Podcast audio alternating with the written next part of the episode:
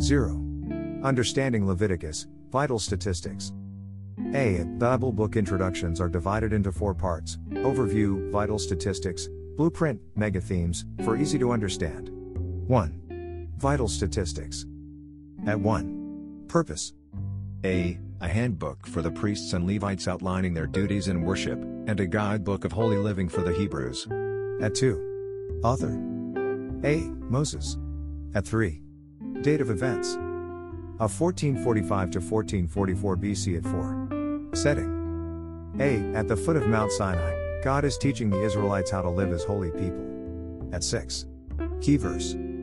A. To speak to all the congregation of the children of Israel, and say to them, You shall be holy, for I the Lord your God am holy.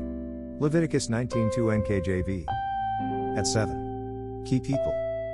A. Moses, Aaron, Nadab, Abihu, Eleazar, Ithamar.